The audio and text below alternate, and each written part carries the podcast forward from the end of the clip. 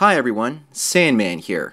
I was thinking about the idea of the dowry recently, and I was talking to a friend about the past and how today's society views women as virtuous, while in the past they were considered a burden.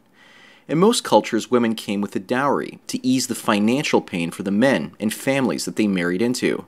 The dowry is essentially a forced transfer of wealth from the bride's family to the groom's. You're paying someone else to take your daughter away, so to speak. It was a way for a woman's relations to essentially bribe the new family to take her away. In recent European history and culture, a dowry would typically be called a hope chest or glory box. But dowries and glory boxes go back all the way to Babylonian, Greek, and ancient Roman times. And in most of the ancient world, it was the bride's parents and the bride's husband that had the authority to control the assets that were found in the dowry. You can see why, in many cases, people look back in history and say that society must have been patriarchal if men were the ones controlling women's dowries. But we also have to remember that the contents of the dowry were earned by the bride's parents, and were there to help the husband cover the costs of starting a new household. After all, it was the men that provided the majority of the economic support while working through agriculture until the Industrial Revolution. The dowry, an asset that was once created to help men offset the financial burden of marriage, is considered by many of today's feminists as the asset that proves that men are trying to oppress women by not letting them control their own financial destiny. That's the equivalent of saying that parents are oppressing their children if they buy them clothing for Christmas instead of letting them buy toys themselves. What most feminists fail to recognize is that men had multiple daughters, and they basically had to set up multiple dowries for those daughters' futures. It seems to me that the fathers that were forced to pay out dowries were the ones that are being financially oppressed. And in Italy during the Renaissance, the hope chests or dowry boxes were often worth more than the contents of the hope chests themselves. It was all about creating the illusion that men had the means to pay outrageous dowries for their daughters. Some of them looked so elaborately decorated that they could easily fall for the Ark of the Covenant. I know in Indian culture that most dowries are quite literally full of real gold, coins, as well as jewelry and that gold is often passed down from one generation to the next, which is one of the main reasons why India's gold consumption has gone up with its population and economic prosperity, and India is the world's largest consumer of gold. Today, the equivalent for a hope chest, or a glory box, or even a dowry are parental assets that are basically left to men and women after their parents pass away and leave that money in their estates. Today in North America and Europe, it's basically getting harder than ever to make money and keep it, inheritance has become like a hope chest for both men and women, because for those lucky or unlucky enough to get married, they have to both work and rely on handouts to make ends meet and purchase real estate, as well as to finance their lifestyles.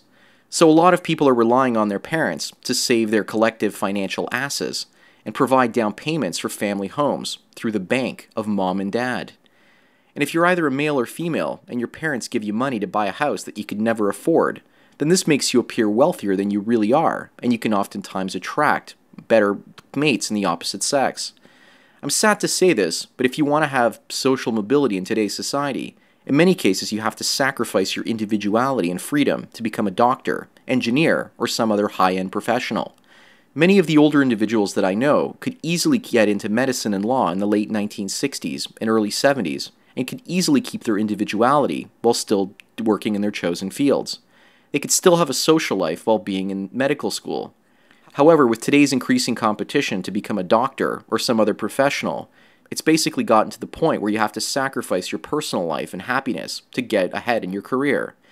When I speak to older doctors, they often complain that the newer ones have an absolutely terrible or non existent bedside manner, but they're instead more worried about their lifestyle and paying off their medical debt.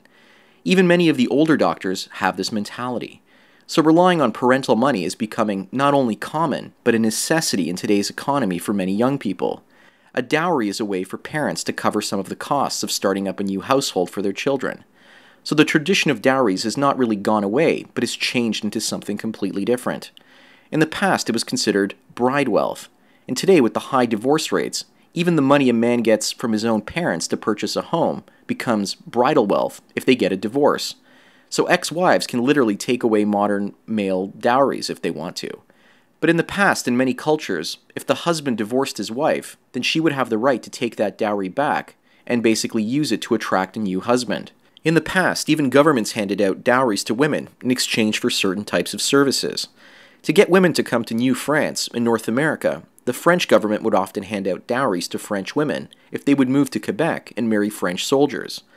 These women were known as daughters of the king, and if a woman in the new French world wanted to become a nun instead of getting married, then the church would require dowries from their parents if their daughters were to become nuns. Even the church required bribes to take women in. So you can imagine the amount of wealth that the Roman Catholic Church in colonial Canada collected in dowries, in addition to the usual gifts and money from church services. For monks, the church didn't have similar requirements. Does that mean that even the church saw its own female members as burdens and liabilities? I'll leave you to think about that and let me know. Another form of dowry is education. Whenever a child basically receives education money from their parents or receives money to purchase property, he or she is getting a dowry indirectly, because the assets they're getting will most likely attract someone of the opposite sex. So dowries are still used to some extent in today's society. However, the word dowry is like the word honor. People still have honor in our culture, we just don't use the word honor for it. If a person loses their honor, we don't say there's a person with no honor. Instead, we say, that guy's a loser. But what we would have said centuries or even decades ago is, there's someone that's lost their honor, and it's had his honor besmirched by someone else.